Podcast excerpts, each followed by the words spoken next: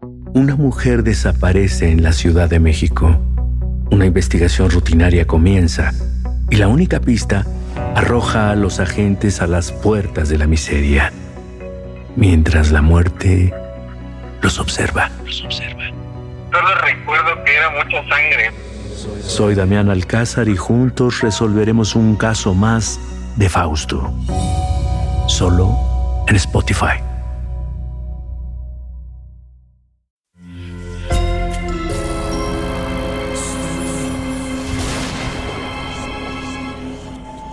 Portal Sonoro no se hace responsable de las visiones, pesadillas o encuentros cercanos del cuarto tipo que puedan suceder antes, durante o después de la experiencia. Para una experiencia sonora completa recomendamos audífonos para dejarte envolver por la casa grande y sus infinitos cuartos.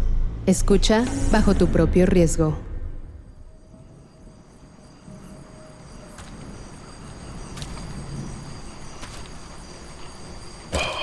Es una pena que se retire mañana por la mañana. Sabemos disfrutado de su invaluable presencia. Su visita nos ha llenado de alegría. Siempre se disfruta mucho tener huéspedes como usted. Sé que es tarde y le agradezco que haya aceptado caminar conmigo esta noche. Usted merece una despedida especial.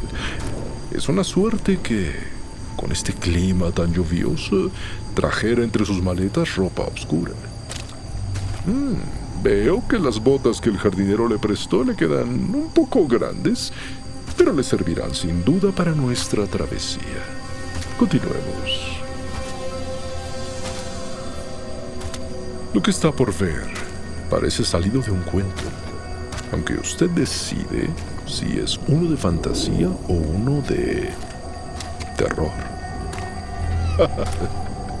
no, no, no, por favor, no se preocupe. Solo estoy jugando con usted.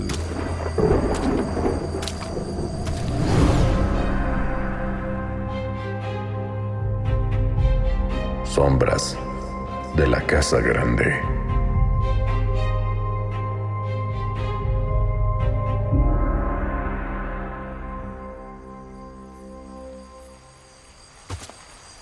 Ah, ¿Qué va? ¿Qué va? Va a estar bien. No se asuste. Es siempre mejor avanzar que volver por los pasos caminados. Además, ya estamos muy cerca. Tenga cuidado. Sí, sí, sí, por ahí. Este bosque está muy oscuro. No alumbra ni la luz de la luna. Y con la lluvia torrencial que ha caído es difícil caminar. Pero el que se haya terminado esta tormenta seguramente nos dará las condiciones favorables para nuestro avistamiento. Venga, es por este lado. Muy bien. Interrémonos más en el bosque. Tenga precaución. Aquí sigue cayendo un poco del rocío de las hojas de los árboles. Mm, se siente frío, ¿verdad? Vayamos más despacio. Ahí están. Esas pequeñas lucecitas danzando en la oscuridad como estrellas tintineantes que descendieron del cielo. ¿No le parecen maravillosas? Sí, mi amigo. Son luciérnagas. Le he traído a este nuestro pequeño santuario para que disfrute de esta vista antes de partir de la casa grande. Parecen extraordinarios esos animalitos que parecen escarabajos con esa luz amarillo verdosa? Para mí son fascinantes. ¿Sabía usted que las luciérnagas hacen eso para atraer a su pareja? Sí, así es, como los grillos con su grillar. Pero en este caso, las luciérnagas de los bosques que rodean a la casa grande son, digamos, especiales.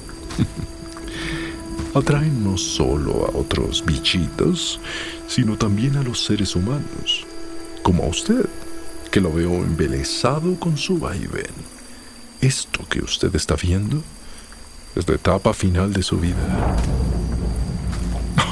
No, no, no, la de los insectos. Por favor, qué ocurrencias. Bueno, Ah, quizás la suya también, pero eso no se lo diría así de claro y directo. ¿O sí? en fin, como le decía, estos pequeños animalillos son diferentes a cualquier luciérnaga de cualquier otro bosque mexicano. Las que están aquí atraen, hipnotizan, hacen sentir tal tranquilidad que uno se va perdiendo poco a poco en ellas. Digamos que después de verlas por determinados minutos, se experimenta algo muy inusual al volver a descansar. ¿Ha escuchado hablar de los sueños lúcidos? Mire, le cuento. Cuando soñamos, entramos en otros planos de nuestra realidad. Los sueños lúcidos son cuando estamos dormidos, pero nos encontramos conscientes de que estamos soñando y nos sentimos despiertos capaces de gobernar y actuar en nuestro propio sueño. Sin embargo, estas luciérnagas embrujan la mente, hacen que uno se interne en demasía en el sueño, capaz de interactuar con las otras personas que están en esa aparente realidad y lo forzan a uno a preguntar la hora y la fecha dentro del sueño. ¿Que no ve lo peligroso de esto? Mi amigo, esa es la peor observación que pudo haber realizado. Verá, preguntar la hora dentro de un sueño podría significar un mal presagio. Intentar saber la hora y la fecha de esta experiencia podría atraer entes de otro plano espiritual que intentarán ingresar a su mundo, a nuestro mundo, quise decir. Un sueño puede convertirse en una pesadilla en cuestión de segundos. ¿No le parece suficiente? Para que le quede más claro, digamos que al momento de soñar, nuestro subconsciente abandona el plano físico para trasladarse al espiritual. Es por ello que nosotros pasamos a ser visitantes de ese plano y al preguntar la hora fecha en el sueño, pondríamos en evidencia de que, en efecto, no pertenecemos ahí. De tal manera que entidades de ese lugar, buenos o malos, buscarían la manera de adherirse a nosotros para acompañarnos y llegar a nuestra realidad. Por supuesto que han habido innumerables huéspedes de la casa grande que han experimentado esos sueños lúcidos cuando van a descansar después de ver a las luciérnagas. Todos comentaban a la mañana siguiente que cuando preguntaban la fecha y la hora en el sueño, todo se volvía gris a su alrededor. Rápidamente se encontraban en una parálisis de sueño Mencionaron también que comenzó un hormigueo en su cara que luego se diseminó por todo el cuerpo. En su sueño gritaban y gritaban por ayuda. Pero por supuesto nadie del personal de la casa grande escuchó nada. Todo era tranquilidad absoluta. Claro está, hasta que pudieron despertarse. Algunos huéspedes indicaron sentir como si se les hubiera... ¿Cómo dicen? Oh, sí, me da tanta gracia esa expresión. Como si se les hubiese subido el muerto. Pero otros han tenido convulsiones sin poder volver a despertar. Sus ojos se ven en movimiento a través de los párpados, como sufriendo la peor de las pesadillas. Y ahí se quedan atrapados. No, no han fallecido. Se quedan en ese trance de por vida, incapaces de salir de ese laberinto de terror interminable, sudorosos, sin fiebre, aparentemente sanos. Pero su mente está tomada por, digamos que, por alguien más. Lo veo más interesado y curioso en el tema. Sin embargo, amigo mío, me llama la atención que aún con lo que le he contado no logra quitar los ojos de las luciérnagas. Me parece incauto e irresponsable de su parte. Hmm. ¿De casualidad mencioné cuántos minutos se puede ver a las luciérnagas de la Casa Grande sin tener esos eh, efectos secundarios? Son trece. Y me parece que usted se ha pasado por tres minutos. Vaya, me parece apropiado que intente no dormir, que pase sus noches en vela de ser posible. Que procure no sucumbir ante el cansancio, ante esa pesadez que comienza a sentir en sus ojos comienzan a hacer un parpadeo más veloz para mantenerse abiertos, sintiendo su cabeza más y más pesada, sus piernas incapaces de sostenerle y la espalda cada vez menos erguida. Lo veo bostezar Sé que le encantaría llegar ahora, luego de este paseo, a esa cama tan cómoda y con tantos cojines acolchonados que prepararon con tanto ahínco para usted. Descansar para preparar su salida mañana temprano. Yo que usted tendría miedo esta noche de mi propia mente, de dormir, de soñar de tener un sueño lúcido con alguien que parece un amigo, un familiar, incapaz de confiar en mí mismo y no poder controlarme y preguntar la fecha y la hora.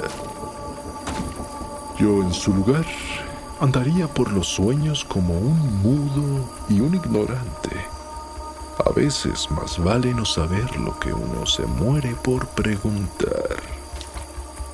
Quizá ese simple hecho, preguntar, podría ser su perdición. En fin, discúlpeme, pero no puedo pedirle que descanse. Lo que puedo pedirle es que se pregunte si en lo que hablábamos y veía a las luciérnagas no habrá ocurrido la posibilidad de que ya esté dormido y este sea un sueño lúcido.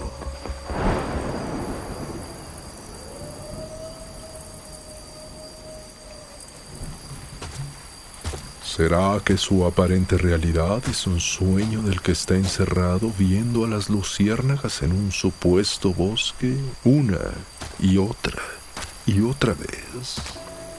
Y sobre todo, mi pregunta más importante, ¿con quién se encuentra usted? ¿Confía en quién está parado a su lado?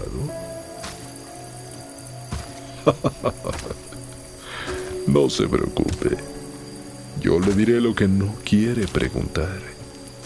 Son las 3 con 33 de la madrugada del día 13 del mes 3 del año que termina en 3. Dulces sueños.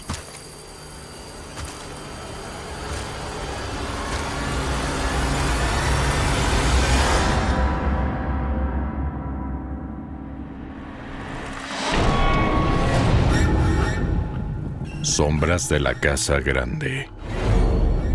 Impregnado del alter ego demoníaco de Luis Eduardo Castillo. Nacido de la oscuridad de Yolanda Castillo. Con las psicofonías esquizofrénicas de Edwin Irigoyen y las invocaciones de Daniel Padilla. Producido interdimensionalmente con Israel Pérez y Fernando Santamaría para Portal Sonoro.